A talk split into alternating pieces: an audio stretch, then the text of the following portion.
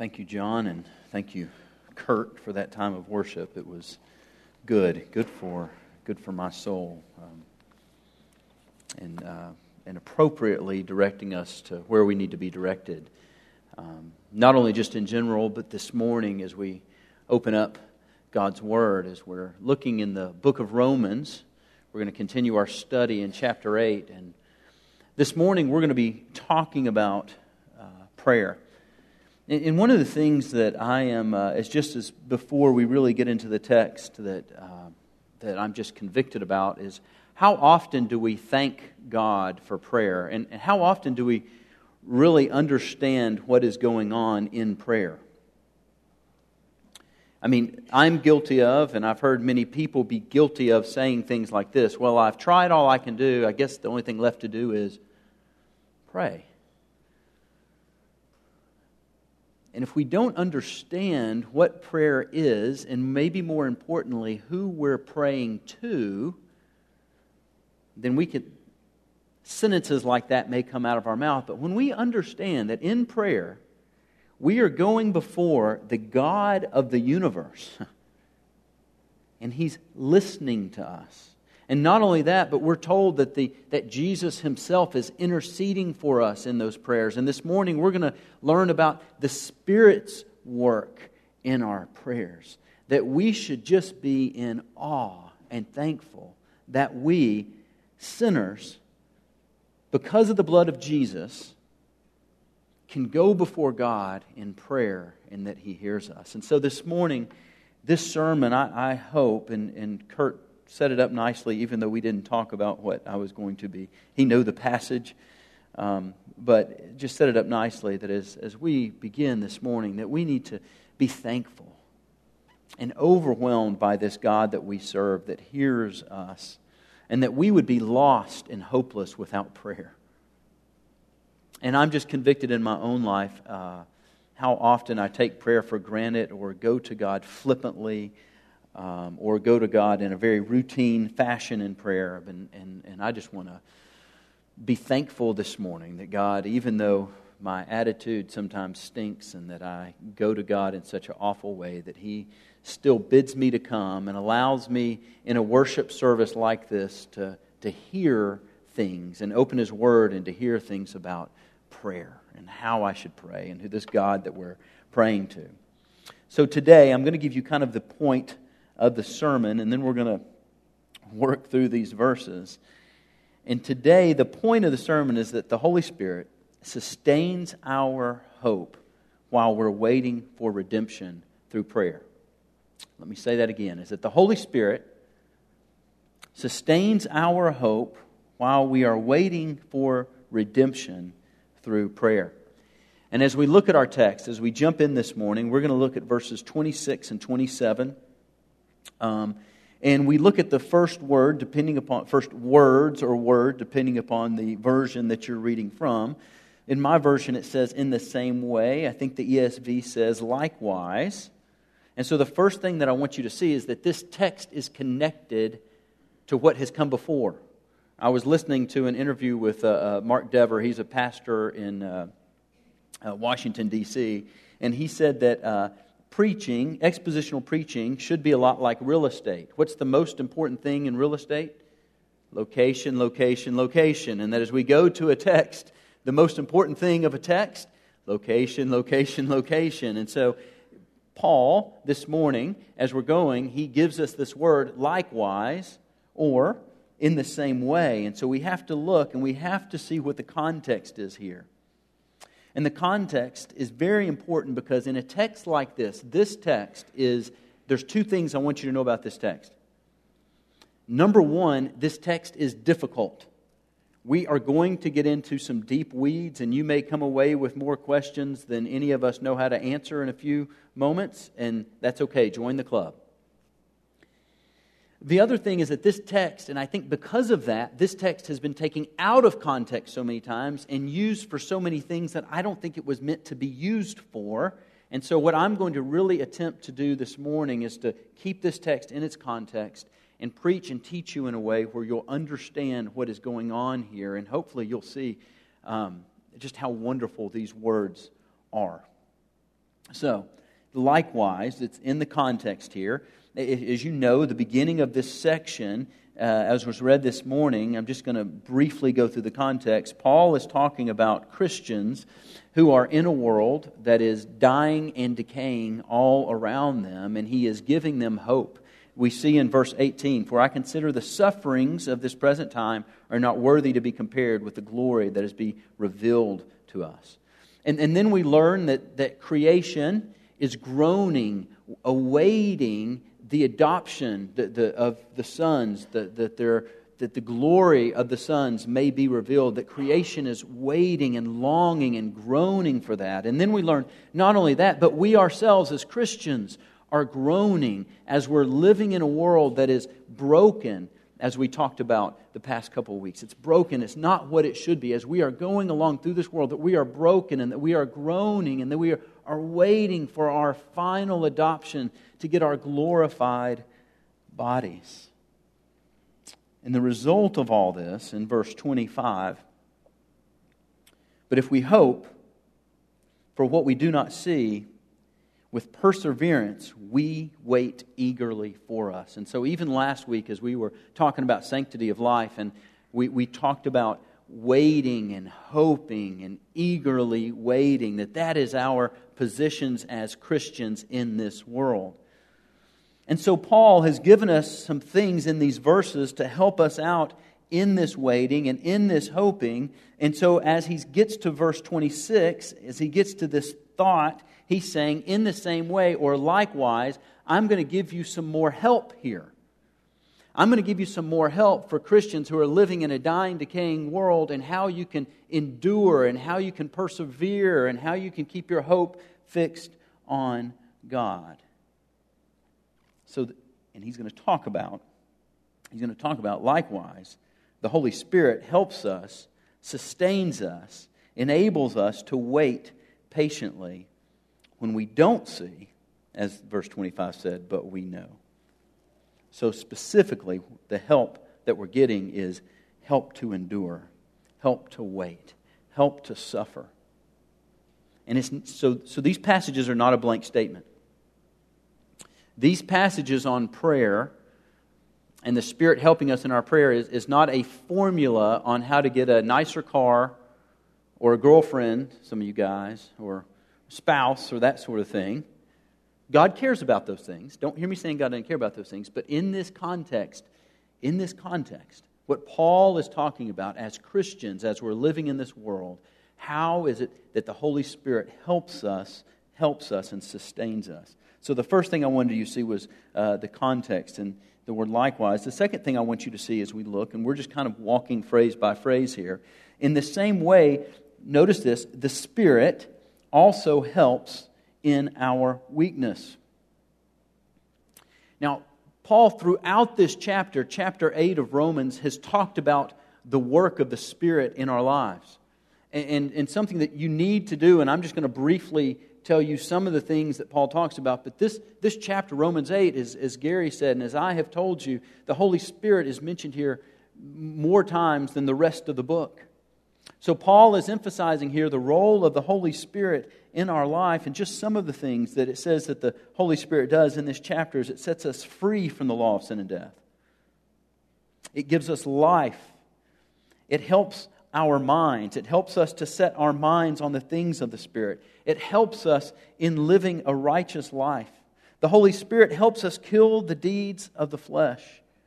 And the Holy Spirit also reminds us who we are it bears witness in our souls that we are sons and daughters of God. And here, the last work of the Spirit that's, that's contributed to the Holy Spirit in this text, it tells us that not only all of this, but the Holy Spirit also helps us as we pray, helps us to endure. Now, maybe just a side note. Um, we need to be people who are thankful of the Holy Spirit and the Holy Spirit's work in our lives. And we need to understand the work of the Spirit in our lives. And the Bible talks a lot about this. And a lot of times in my own prayers, I am asking and pleading for God for the work of His Spirit in my own life to convict me of sin, to lead me into righteousness, to help me when I don't know what to choose, and to empower me as I study His Word to see things rightly as I ought. So we need to be dependent upon the Spirit and give thanks to God for that.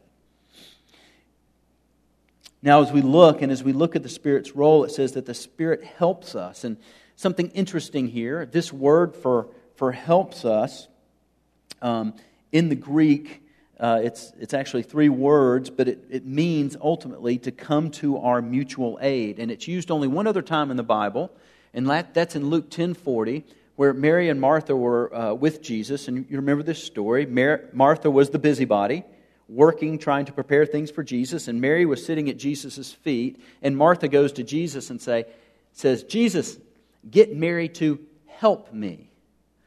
And the reason that I bring this up is because I want you to understand what's going on. When it's using the word that the Spirit helps us, this is not the idea of the Spirit just works alone. This is the idea that there's a co working here. And what we'll see in a moment, in a moment, is that the Spirit is helping us as we pray. But the key that I want you to understand is the Spirit is helping us here so that we are not inactive. In fact, it tells us that the Spirit helps us when we don't know what to pray, which by definition means that we're attempting to pray, right? So, the third thing that I want you to see, the Spirit helps us, is that the Spirit helps us in our weakness. And I hope over the past three weeks, one of the things that you have understood is that you have understood the weakness of being in these bodies as believers who are awaiting our heavenly bodies and what is to come. That although we've got the Holy Spirit working in us, the Spirit of God in us, that we've got the Word, that we are still in a position of weakness. And in the the Bible tells us part of this weakness. It says, in the same way, it also helps in our weakness for, for, so as evidence of this weakness or a result of this weakness is you don't know what to pray for. Now, notice the Bible is not saying you don't know how to pray. Paul is telling us you don't know what to pray for. And what our text is telling us is in our weak, finite, fallible bodies, that there are times when we go to the Lord in prayer and we don't know what to pray for. Have you ever been there? I know that many of you have, because many of you have shared this with me. Now, I want to be careful here. I want to be careful. We could branch off into what is the will of God, but I, I want to just say two things. There is a part of God's will that we know, right? There's a part of God's will that we know. We can read the Bible and understand part of God's will. Just one of them is this God's will for you is this is a Bible verse is that you flee sexual immorality. So there are times, there has been times, this may shock you, but there have been times that I have had um, people come into my office and say to me, I, uh, I, many, many, many years ago in another state, another place, I had a man come into my office and he said, uh, You know, Lewis, I hear you're a Christian counselor. I want to come to a Christian counselor. I say, Great, you know, let's talk. And he said, Listen, I'm praying through something and I just need help in this prayer. And I said, Okay, what are you praying through? And he said, You know, um, my wife is awful and ornery and this sort of thing. And what I'm praying about is I'm praying about there's this other woman that I'm attracted to, and I'm just praying or not whether it's God's will that I have an affair and go with her. And I said, Well, you've come to the right place because I know God's will for you. And he looked at me like, I, he may have even said, You know, you hadn't even prayed about this. I said, Look, I don't have to pray. God's word says, Thou shalt not, right? This is God's will. So, when Paul is talking here, when we're talking here in this context about the will of God, we're talking about God's secret or his sovereign will about future things, things which we know not what they are. You understand what I mean there? Things in which we can't go to the Bible and it says, uh, Thou shalt go to, I'm going to use a generic one. We're going to talk serious in a minute, but thou shalt go to this college versus that college, right? I haven't seen it in the text. So as we are looking here, and as we're looking at what our weakness is, it's obvious by flowing from this text that, that our weakness is, is that we don't know God's sovereign or hidden will. So that as we're in this world, and as we're suffering, and as we're going through hard times, and as we have these fallible, finite brains and bodies, that there are times that we come up against situations where we need comfort.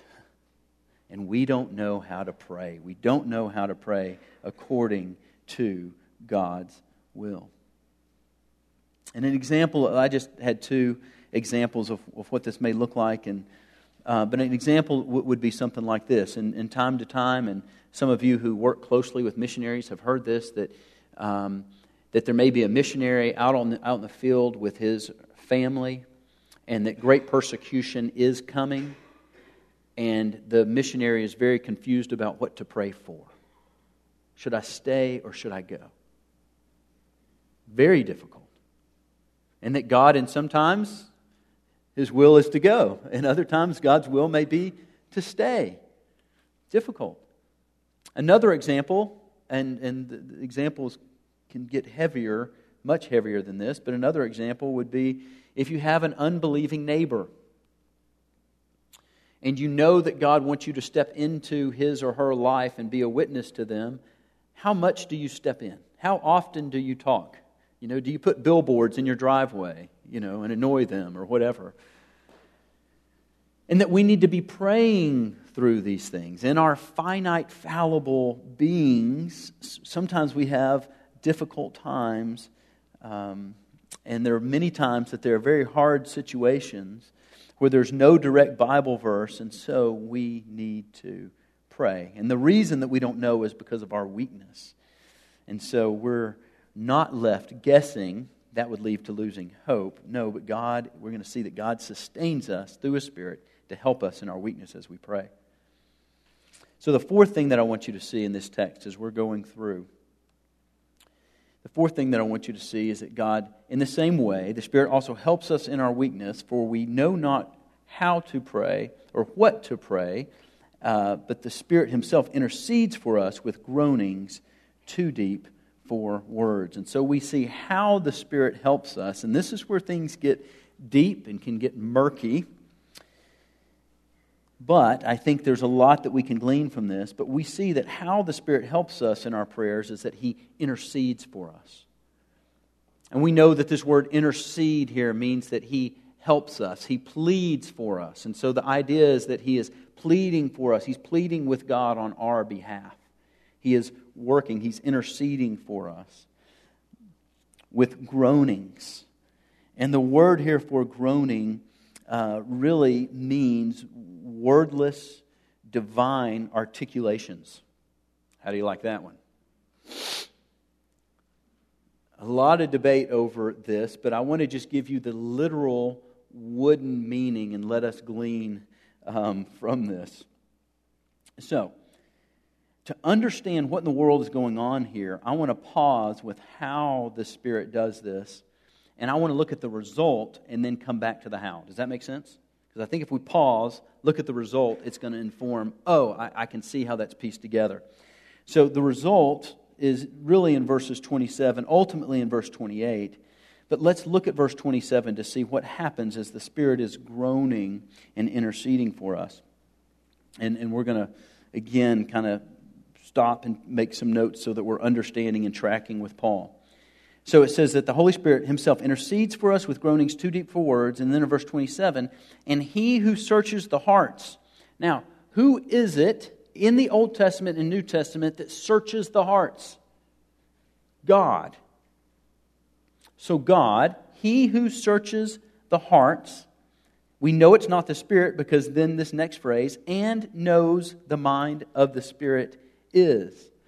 So, God is the one who searches the heart. We know if we've, if we've read the book of John that the fellowship of God with the Son and the Spirit, that they are all intertwined and they are all one, and that the Spirit knows the mind of God and God knows the Spirit, that this inner Trinitarian relationship is something that we can't even fathom. It blows our mind. But what Paul is telling us here, as a result, God, who knows, who knows our hearts, God who knows the Spirit. And so, what we have here is God searching our heart, and He sees, notice this, He sees the Spirit's work in us. And He who searches the heart knows what the mind of the Spirit is. So, He sees the work of the Spirit in us because He intercedes, the Spirit intercedes for the saints according to the will of God.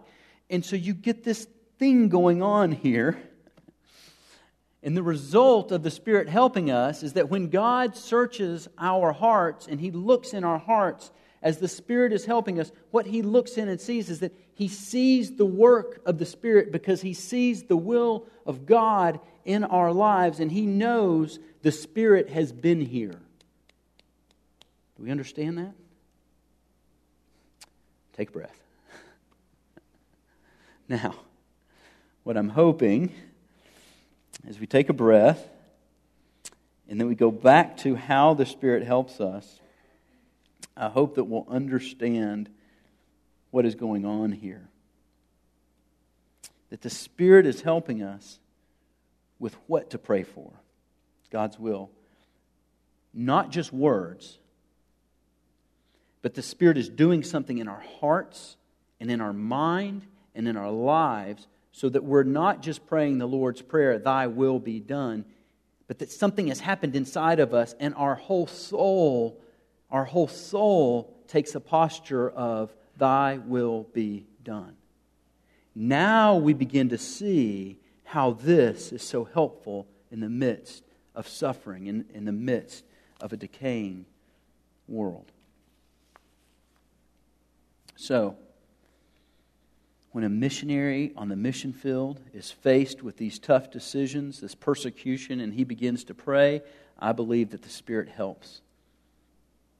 I believe that the Spirit helps, and his words, and his heart, and his soul, and his desire becomes to glorify God and for God's will to be done, and he's comforted that God's will will be done. I, I'm I always, uh, I think I will probably always remember uh, we were with uh, Fozzie and Linda uh, at a meal somewhere and uh, someone was asking about going to Jordan. And they asked this question to Fozzie Is it safe? And Fozzie gets this little grin on his face.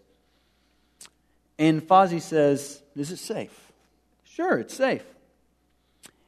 When you're in God's will, it's always safe. Now, I had to pull this person aside later and say, Here's what Fozzie meant. Fozzie did not mean, did not mean that going to Jordan and helping him out means that you won't get put into prison. It means that if it's God's will for you to be in prison, that's the safest place for you to be because it's God's will for your life. And I needed to clarify that because I knew what Fozzie meant. I knew what that little grin meant that came upon his face. And so I want to come back to the how. Back to the how. So the Holy Spirit, so the how is he pleads and he advocates and he groans and so the question arises, and I think we can only see this by really thinking through this text and seeing it uh, for what it is. The question ar- arises when it says that the Holy Spirit groans, whose groanings is the Holy Spirit groaning? Does that make sense? Is it our groanings? Is it the Spirit's groanings? I think there's a third option. And the third option is yes. It is our groanings and it's the Spirit's groaning. It's our groaning in that we're in a position where we are weak. It's our groaning because I think that the Holy Spirit comes into our lives, and these are deep things, folks, but it's important. And I think part of the work of the Holy Spirit in our life when we are facing difficult things is that the Holy Spirit gives us groanings. Meaning, we can go off the ledge here. We're on a tight precipice as we're walking here. Meaning, meaning that the Holy Spirit knows our weakness, understands where we are, and begins to work in us a longing to do God's will. Begins to work in us a longing to glorify God. Begins to work in us a longing to magnify Christ in the situations in which we find ourselves. And that is not natural, as Kurt reminded us of earlier. That is not what natural man and woman does. And so, as we pray, the Holy Spirit gives us this longing and gives us this groaning. Remember in 27, it says that God searches the heart and sees the Spirit's work, this conformity, this desire. And so I think that it's our groanings. I also think it's the Spirit's groanings. Not only does He give us, but it does talk about that the Spirit is groaning as He advocates to the Father in this wordless, as one commentator puts it, this wordless Trinitarian talk. I don't know what that means but that as the Spirit and God are communicating, that the Spirit is taking this groaning and He is giving it, presenting it to God. And this groaning, this groaning and this desire is for God's will. And this is an example of how our turmoil, our prayer turns to joy and comfort and risk. And I want to, I want to give you an example. Um, uh, Betsy has blessed me and doesn't even know it. About a year ago, she gave me a book. Um, and uh, as I was reading the book, it talked about this book. And I've been reading, both the books have been a blessing, but this book is The Life and Diary of David Brainerd, um, who was a uh, uh, American missionary to the Native Americans. Short life. But it's really interesting. You talk about groaning, and you read this man's work, and you hear groanings. And let me just read you two days here. Saturday, August 21, was much perplexed in the morning. Towards noon, enjoyed God more, enjoyed more of God in secret, was enabled to see that it was best to throw myself into the hands of God, to be disposed of according to his pleasure, and rejoiced in such thoughts. In the afternoon, rode to New Haven, was much confused all the way. Just at night, underwent such a dreadful conflict as I scarce have ever felt. I saw myself exceedingly vile and unworthy, so that I was guilty and ashamed that anybody would bestow any favor on me or show me any respect. The Lord's Day, August 22nd, the next day. The morning continued still in perplexity. In the evening, enjoyed that comfort that seemed to me sufficient to overbalance all my late distresses. I saw that God is the only soul satisfying portion and really found satisfaction in Him. My soul was much enlarged in sweet intercession for my fellow men everywhere and for many Christian friends in particular in distant places. This book is filled with this kind of language and is so helpful to me because it shows the roller coaster of our emotions in our life and the need to go after God hard in prayer and to know that God works through the Spirit in our lives. So, the point of today is that the Holy Spirit is at work as we pray. He's putting groanings in us, He's putting God's will in us, our love for God in us. And uh, there was a quote that, oh, here it is. And I love this. I, I love this quote. Think about how awesome this news is. The Spirit of God groans within us the Spirit of God groans with us, the Spirit of God groans for us and the Spirit of God groans over us. And we need to be amazed at this gift of God that as we pray, as we go before the Lord, that the Spirit of God is working in us to conform us to get to a place to where we can joyfully and wholeheartedly say, Thy will be done. And I believe, and I believe that God, through His Spirit, speaks to us and leads us and guides us as we're submitting to His will. Do you? I've talked to many of you. I've seen it in many of your lives and in many of your stories that if you have submitted yourself to prayer, and that if you have gone to the Lord, that the Lord has met you there in deep despair and in deep complexity and in deep confusion. And I've seen this process in your life where God takes you from uh, uh, being in a world that seems hopeless and uh, this sort of thing to, to giving you hope and then gently leading the next step along the way in your life. And so this morning, I want to challenge us and ask us how is our prayer life? And you may tell me this morning that, you know, I pray and I plead, but nothing happens. And I think one of the hardest things in the Christian life to do is to submit to the will of God when the answer is wait. I think it's one of the hardest things I've had to do.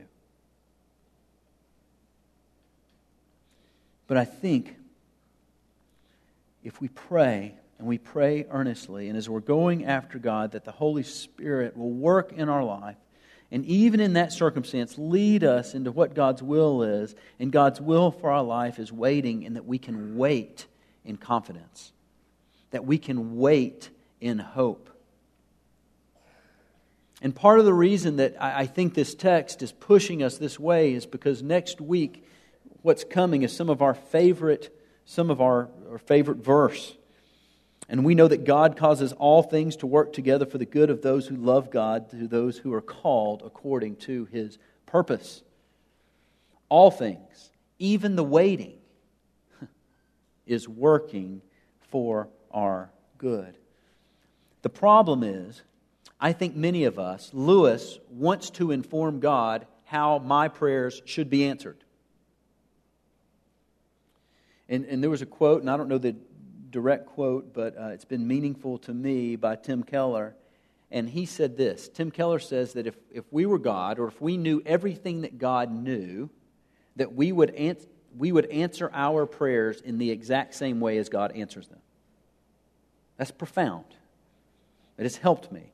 That if we knew everything that God knew, we would answer our prayers in the exact same way that God answers them. And I believe that. The Spirit helps us.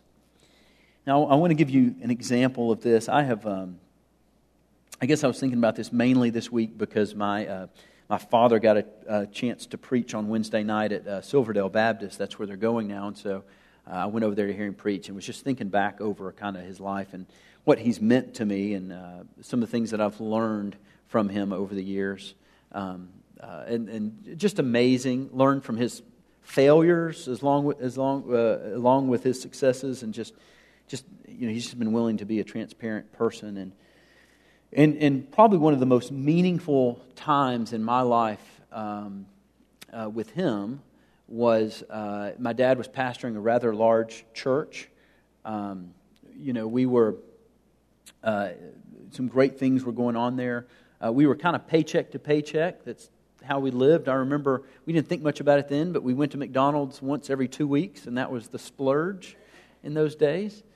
Um, uh, but but just uh, you know, so Dad was preaching in this church, and uh, uh, I'll never forget the day that he comes home in tears after a business meeting. Some of you, even the word of business meeting causes you to twinge a little bit. It does in me.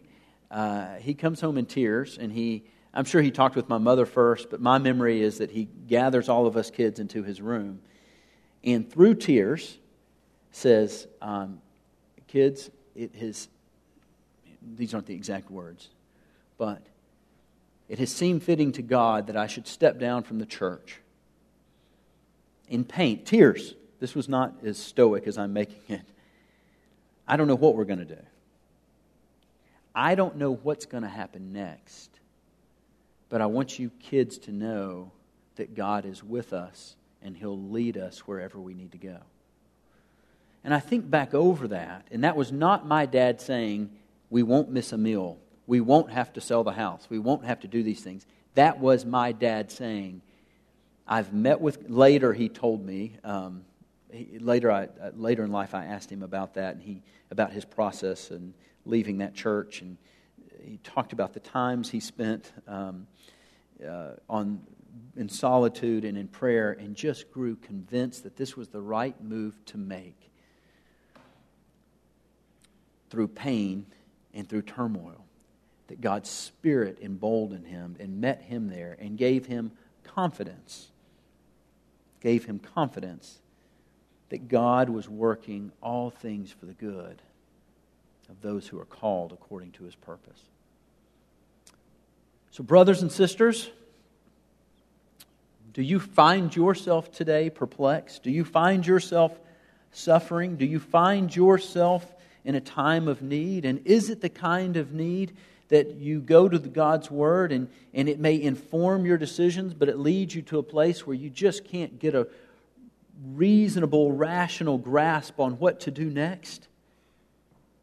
I would bid you to go to our Lord in prayer and trust that the Spirit will work in and through you and lead you and guide you in God's will. Let's pray. Heavenly Father, God, we, as Kurt read and prayed earlier, God, I desire all of you.